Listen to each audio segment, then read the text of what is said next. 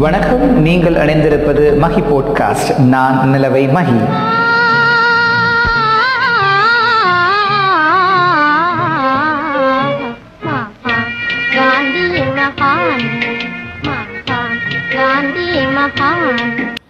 ஆமாங்க இன்னைக்கு நம்ம மகாத்மா காந்தி எழுதிய விமன் நாட் வீக்கர் செக்ஸ் அதோடைய தமிழாக்கத்தை தான் நம்ம இப்போ பார்க்க போகிறோம் மகாத்மா காந்தி பெண்களின் சம உரிமையை நிலைநாட்ட அரும்பாடுபட்டவர் அப்படின்றது நாம எல்லாருக்குமே தெரியும்.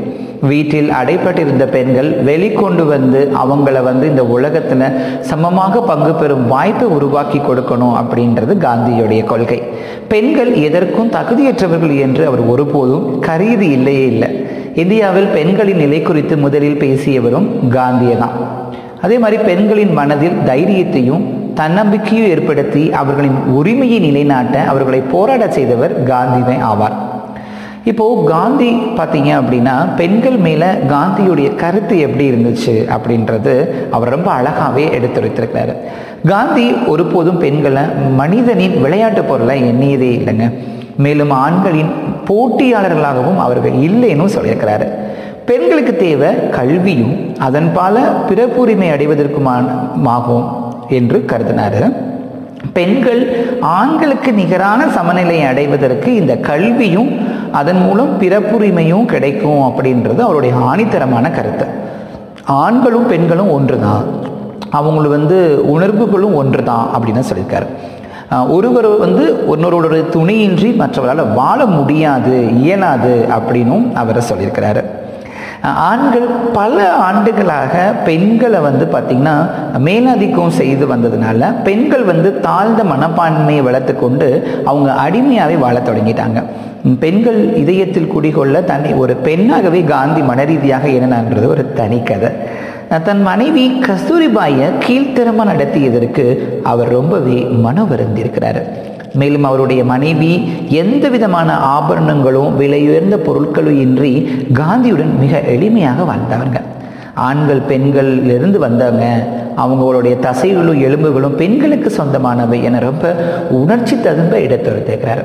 நம்ம காந்தின்னு சொன்ன உடனே நமக்கு முதல்ல ஞாபகம் வர்றது என்னன்னா காந்தியுடைய சத்திய சோதனை தான் அப்போ காந்தி சத்தியத்தை எந்த விதத்தில் பயன்படுத்தினார்னா எந்த வித அச்சமும் இன்றி தன் வாழ்க்கையில் கடைபிடிச்சார். அதே போல் பல லட்சக்கணக்கான ஆண்களும் பெண்களும் ஏன் குழந்தைகளும் பின்பற்றுபடியும் அவர் செஞ்சார். குழந்தை பருவம் முதலே சத்தியத்தின்பால் காந்தி ரொம்பவே ஈர்க்கப்பட்டார். காந்தி தனக்கும் தன் மனைவி கஸ்தூரிபாவுக்கும் இடையே உள்ள உறவு முறையை ரொம்பவே வெளிப்படையாகவே விளக்கினார். காந்தி தன் ஒரு ஆணாதிக்கம் படைத்த கணவனாக விளங்கினார் அப்படின்றதையும் அதில் குறிப்பிட்டார் பெண்கள் நலிவடைந்த பிரிவினர் இல்லேனும் இரண்டு பாலினத்திலும் அவர்களே சிறந்தவர்கள் என்றும் குறிப்பிடுகின்றார். மேலும் பெண்கள் வந்து தியாகத்தின் எடுத்துக்காட்டு அப்படின்னு சொல்லியிருக்காரு.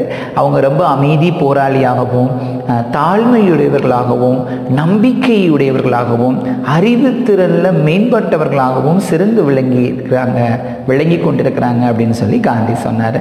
தன் மனைவியை கொடுமைப்படுத்தியவர்களை காந்தி விரும்பவே இல்லை. அதை பாவத்தின் ஒரு பகுதியாகவே அவர் கருதினார். அடுத்து காந்தியோட இன்னொரு கொள்கை பார்த்தீங்க அப்படின்னா சத்திய சோதனை மாதிரியேவும் அகிம்சையும் அப்படின்னு சொல்லுவோம். அப்போ இந்த அகிம்சையின் தூதுவர்கள் யாருன்னு பார்த்தீங்கன்னா பெண்கள் தான் அப்படின்னு காந்தி சொல்லியிருக்காரு. பெண்களின் தைரியத்தில் காந்தி அதிக நம்பிக்கை கொண்டிருந்தார். பெண்கள் சந்திக்கும் பிரச்சனைகளை விட அதிகமாக வேதனை தரக்கூடிய பிரச்சனைகள் வேற ஒன்றுமே இல்லை அப்படின்னு சொல்கிறாரு அமைதியை நிலைநாட்டுவதில் பெண்கள் ரொம்ப சிறந்த தொன்றாற்ற முடியும்னு அவர் கருதினார். அவர்கள் வந்து கடவுளால் அகிம்சையின் தூதுவர்களாக அனுப்பப்பட்டார் அப்படின்னு அவர் எண்ணினார். அகிம்சையை சட்டமாக ஏற்றினால் எதிர்காலமே பெண்கள் கையில் தான் இருக்குன்னு அவர் ரொம்ப ஆணித்தரமாக எடுத்துரைத்தார் ஆண்கள் அவர்களுக்கு கொடுமை இழக்காம இருந்திருந்தா பெண்கள் உலகிற்கு ஒரு புதிய பலத்துக்கு உருவாக்கியிருப்பாங்க அப்படின்னு அவர் சொல்கிறாரு மதச்சார்பான ஒரு நிகழ்வுகளிலும் பெண்கள் சிறப்பு வாய்ந்தவர்களாக விளங்குகிறாங்க அப்படின்னும் குறிப்பிட்டார். மூட நம்பிக்கையால் அவர்களது முன்னேற்றம் தடைப்படுவதாக அவர் எண்ணி வேதனைப்பட்டார். தீண்டாமை குழந்தை திருமணம் குழந்தை பருவத்தில் அஹ், விதவை நிலை அடைதல் சமுதாயத்தில் உள்ள சீர்கேடுகள்னு அவர் ரொம்பவே சாடினார். அவற்றை மூட பழக்க வழக்கங்கள்னும் அவர் ரொம்பவே கடுமையாக சொன்னார். அவை மனிதரின் கௌரவத்தை அழிக்கக்கூடியவை அப்படின்னும் அவர் குறிப்பிட்டார். அதே மாதிரி தன் மனைவியை பற்றி அவர் ரொம்ப அழகாக சத்திய சோதனை புத்தகத்தில் எழுதியிருக்கார். எப்படி எழுதியிருக்காருன்னா கீழ்ப்படிதல் உள்ள தன் மனைவி அப்படின்னு அவளுக்கு சொல்லியிருக்கிறார்.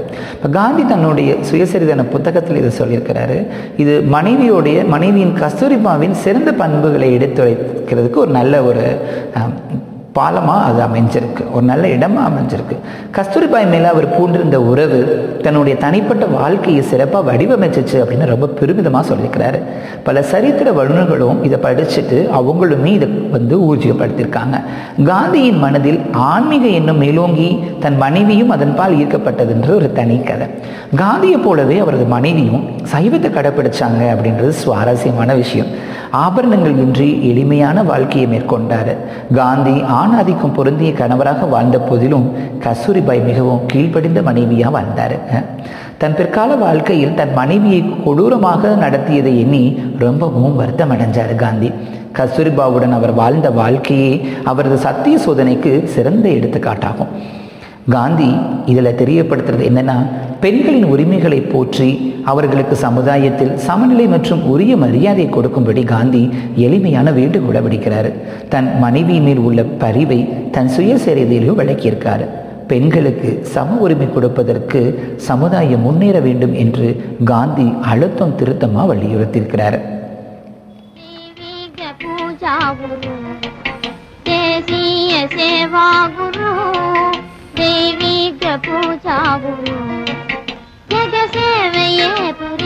நம் நாட்டின் தேசிய தந்தை தேசப்பிதா மகாத்மா காந்தியோடைய இந்த அழகான ஒரு கட்டுரை உங்களுக்கு தமிழாக்கத்தில் கொடுத்தன்ற மனநிறைவோடு நான் உங்களோடு விடைபெறுகிறேன்.